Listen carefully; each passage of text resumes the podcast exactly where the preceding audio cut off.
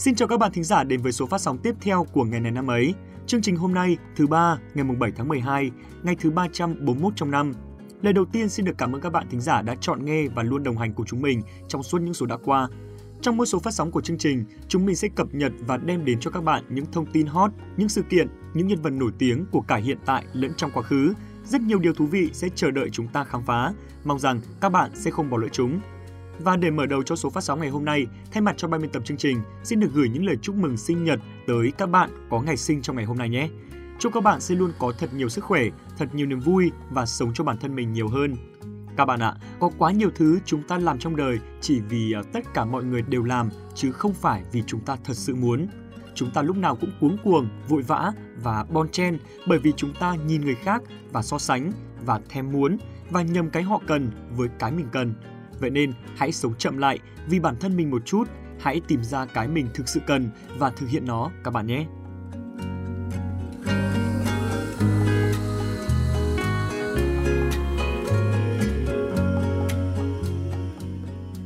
Tiếp theo chương trình, xin mời các bạn chúng ta hãy cùng lắng nghe một câu danh ngôn siêu ý nghĩa mà ban biên tập chúng mình đã chuẩn bị để gửi tặng đến các bạn ngày hôm nay. Và phần nội dung này sẽ được thể hiện thông qua sự dẫn dắt của MC Hoài Thu. Hãy cùng chờ đợi xem câu danh ngôn và thông điệp của ngày hôm nay của chúng ta là gì, các bạn nhé.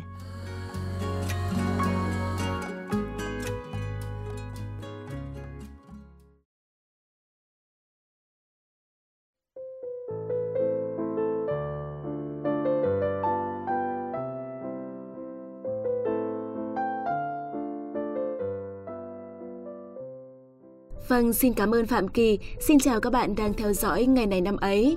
Chúng ta sẽ cùng đến ngay với câu danh ngôn ngày hôm nay các bạn nhé.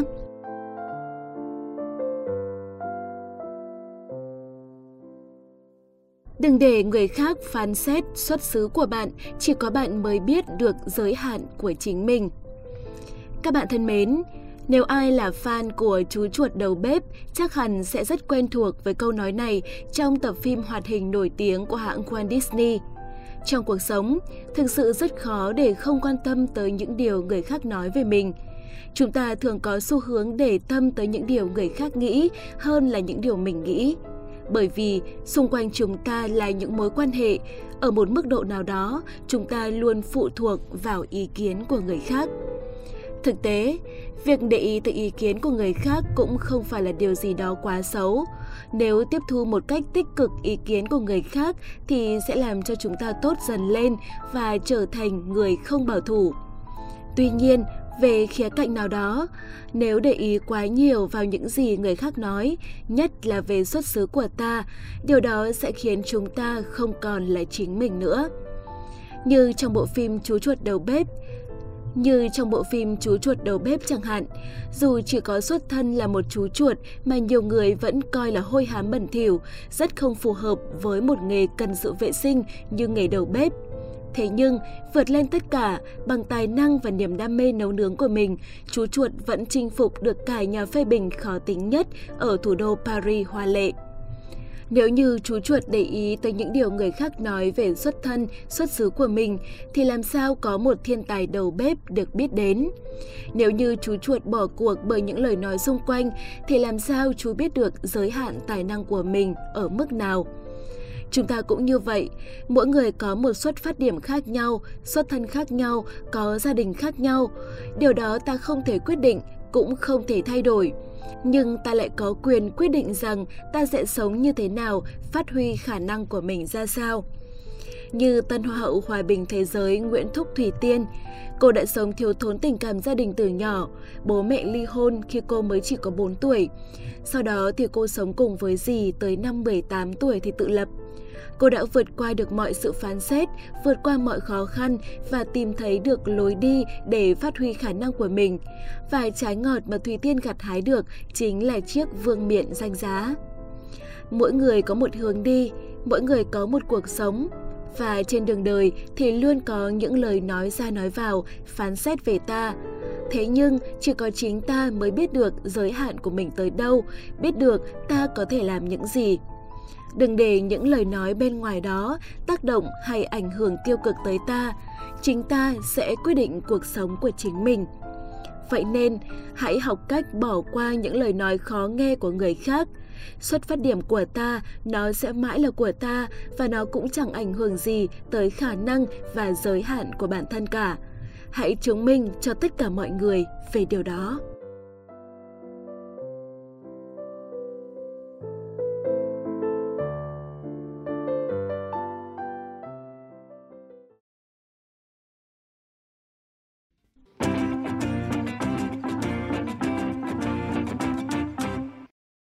Xin được cảm ơn MC Hoài Thu với một thông điệp thực sự ý nghĩa. Và ngay bây giờ, chúng ta sẽ cùng đến với dòng chảy của tin tức. Đầu tiên sẽ là một câu chuyện mà đang nhận được rất nhiều sự quan tâm ở thời điểm hiện tại. Các bạn thân mến, trong những ngày vừa qua, câu chuyện về shop quần áo Mai Hường và cô bé ăn trộm chiếc chân váy trị giá 160.000 đồng đang là đề tài bàn tán sôi nổi trên khắp mạng xã hội. Một sự việc nhỏ tưởng chừng dễ giải quyết, nhưng rồi nó lại trở thành một chuyện lớn mà tất cả các nhân vật liên quan đến câu chuyện này đều bị ảnh hưởng. Đầu tiên là về phần uh, bé gái ăn trộm chiếc váy. Sự thật là việc ăn trộm của em là sai. Dù cho là lý do gì đi chăng nữa thì ăn trộm vẫn là ăn trộm, sai thì phải sửa. Tuy nhiên, hành động làm nhục cũng như là bắt đền số tiền lớn 15 triệu đồng cho một cái váy chỉ có giá 160.000 đồng của bà chủ là một điều thực sự cần phải nhìn nhận lại. Khi đối diện với hành động này, không những cô bé mà nếu như là một người trưởng thành thì cũng rất dễ để lại cú sốc tinh thần lớn trong quãng thời gian về sau. Vợ chồng của chủ shop quần áo Mai Hường rõ ràng họ có thể chọn cách xử lý gọn gàng hơn thay vì cồng cành như đã làm, để rồi nhận lấy hậu quả là thực sự nặng nề. Vừa phải đối diện với việc bị truy cứu trách nhiệm hình sự vì tội danh làm nhục người khác và cưỡng đoạt tài sản, vừa phải chịu thiệt hại nặng nề về mặt kinh tế khi bị thu giữ hàng hóa để kiểm tra. Thử hỏi việc đánh đổi như vậy liệu có đáng hay không? Chúng ta không phải người trong cuộc và cũng không phải quan tòa nên là không thể hiểu rõ, không thể phán xét đúng sai như thế nào nhưng mà qua sự việc lần này có rất nhiều bài học được rút ra khiến cho chúng ta thực sự cần phải nghiêm túc nhìn nhận lại vấn đề. Đầu tiên và cũng là cái cốt yếu nhất, trộm cắp tài sản chưa bao giờ là một hành vi tốt và được tuyên dương. Nó vừa là hành vi vi phạm đạo đức, vừa là hành vi vi phạm pháp luật. Vậy nên, dù cho có là người lớn, trẻ nhỏ, nam hay nữ, bất kể độ tuổi, bất kể giới tính và bất kể ai cũng không nên mắc phải. Chúng ta không thể lấy lý do nhà nghèo, gia đình hoàn cảnh để bao biện cho hành vi sai trái, vi phạm pháp luật của mình. Thứ hai, trẻ càng là trẻ nhỏ, càng cần được nhận sự giáo dục đàng hoàng, răn đe đúng chỗ. Đây chính là trách nhiệm của mỗi bậc phụ huynh, thầy cô và rộng hơn nữa là toàn xã hội. Đôi khi nhận thức của các em còn hạn chế nên việc giáo dục đúng lúc của những người xung quanh là thực sự cần thiết. Và cuối cùng, hãy học cách vị tha với những sai lầm của người khác, học cách cư xử khéo léo, học cách kiềm chế sự nóng giận của bản thân để không làm nên những việc sai lầm. Một hành vi cư xử không khéo léo có thể đánh mất tất cả, biến bản thân mình từ bị hại trở thành bị can, đáng nhẽ nhận được sự đồng cảm của xã hội nhưng cuối cùng lại trở thành người vi phạm pháp luật. Như hành động của chủ shop quần áo ở đây là hành hung, ngược đãi, nhục mại trẻ vị thành niên, phạm tội tống tiền để rồi khối tài sản tiền tỷ ra đi trong tức khắc, bị cả xã hội lên án. Các bạn ạ, học ứng xử thực sự quá khó, vì vậy mà chúng ta học cả đời vẫn chưa thấy đủ.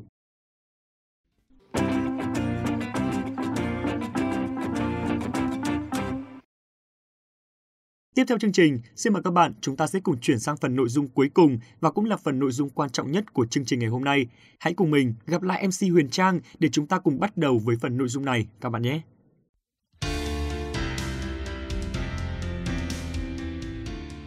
Xin chào các bạn thính giả yêu quý của chương trình ngày này năm ấy. Ơ kìa, thế không chào tôi à? Chưa kịp chào thôi mà gì đã ý kiến rồi. Chào Phạm Kỳ đẹp trai, tốt bụng, dễ thương, ngọt ngào, ấm áp, được chưa? Ôi trời, vượt qua cả mong đợi rồi.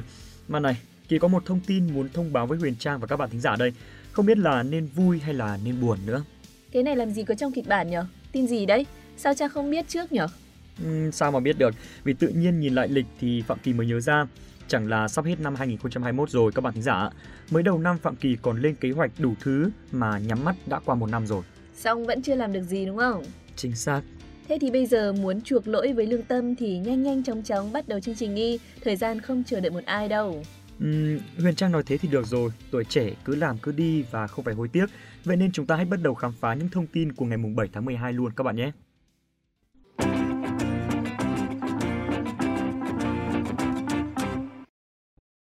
Chương trình ngày hôm nay của chúng ta sẽ chỉ có một thông tin trong nước duy nhất. Đó là ngày 7 tháng 12 năm 1258, tức là ngày 11 tháng 11 năm Mậu Ngọ, là ngày sinh của vua Trần Nhân Tông, vị vua thứ ba của Vương Triều Trần trong lịch sử Việt Nam. Ông có tên thật là Trần Khâm, ông là con trai trưởng của Trần Thánh Tông và nguyên Thánh Thiên Cảm Hoàng hậu Trần Thị Thiều. Theo Đại Việt Sử Ký Toàn Thư, khi sinh ra, Trần Nhân Tông đã được tinh anh thánh nhân, thuần túy đạo mạo, sắc thái như vàng, thể chất hoàn hảo, thần khí tươi sáng. Hai cung cho là kỳ lạ nên gọi là kim tiên đồng tử. Trên vai bên trái có nốt ruồi đen, có thể càng đáng được những việc lớn. Năm 16 tuổi, tức là năm 1274, ông được lập hoàng thái tử. Cùng năm đó, ngài thành thân với công chúa Quyên Thanh, trưởng nữ của Trần Quốc Tuấn.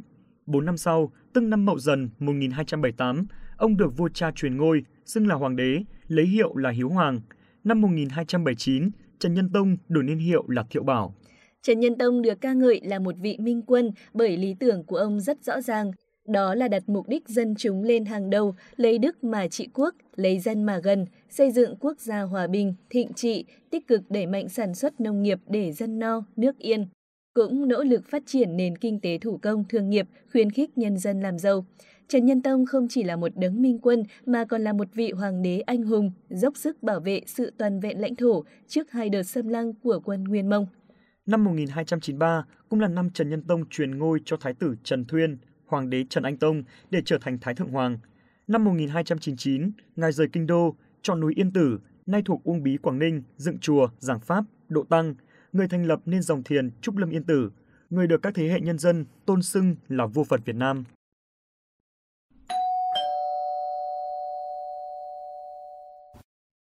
Chúng ta cùng chuyển sang thông tin tiếp theo.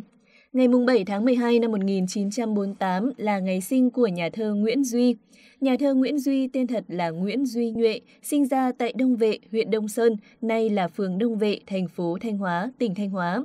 Năm 1965, từng làm tiểu đội trưởng tiểu đội dân quân trực chiến tại khu vực cầu Hàm Rồng, một trọng điểm đánh phá ác liệt của không quân Mỹ trong những năm chiến tranh Việt Nam.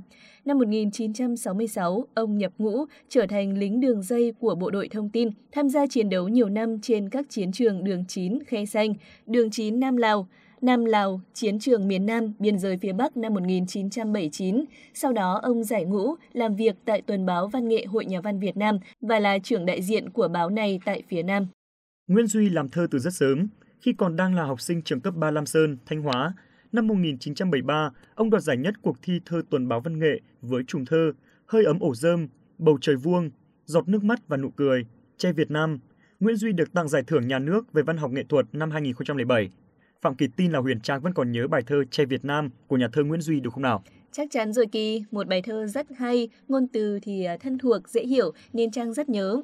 Ngày xưa đi học cũng thích bài thơ này cực. Ừ, Kỳ thì nhớ không nhầm mở đầu bài thơ này là Che xanh, xanh tự bao giờ, ừ. chuyện ngày xưa đã có bờ che xanh, đúng không? Chuẩn rồi. Nói chung bài thơ này rất hay, hôm nay về Trang phải đọc trọn vẹn mới được. Ừ, Kỳ cũng thế đấy. Nghe đã thấy nhớ quê rồi, nhớ khung cảnh thanh bình và êm ả ấy. Bây giờ thì chúng ta sẽ cùng chuyển sang những thông tin trên thế giới.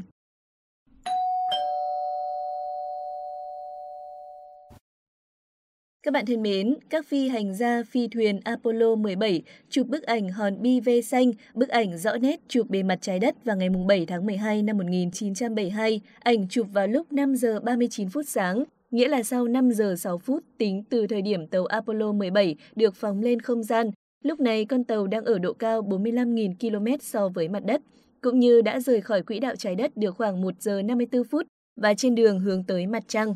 Khoảnh khắc chụp thật hiếm có, bởi mặt trời đang ở phía sau tàu du hành nên trái đất trông rõ mồn một giống như hòn bi ve. Cho đến nay, NASA vẫn chưa chính thức lên tiếng xác định xem ai là người đã bấm nút chiếc máy ảnh chụp xa chuyên dụng hiệu Hasselblad gắn ống kính 80mm sản xuất tại Thụy Điển.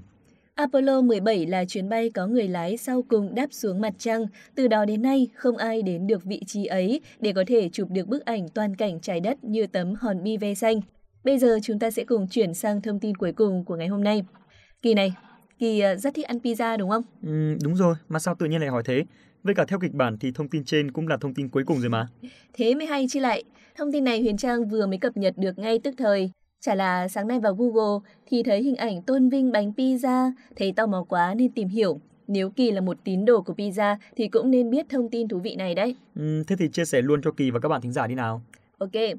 Và ngày 7 tháng 12 năm 2017, nghệ thuật làm bánh pizza Napoli của thành phố miền Nam Italy vừa được Tổ chức Giáo dục, Khoa học và Văn hóa Liên Hợp Quốc gọi tắt là UNESCO chọn là di sản văn hóa phi vật thể. Sự công nhận này đã góp phần khẳng định một thương hiệu ẩm thực gắn liền với quốc gia bên bờ địa Trung Hải. Pizza Napoli có một lớp vỏ mỏng được nướng bằng củi, với hai loại bánh truyền thống marinara làm từ cà chua, tỏi, rau oregano và dầu. Và margherita làm từ cà chua, format mozzarella, dầu húng quế.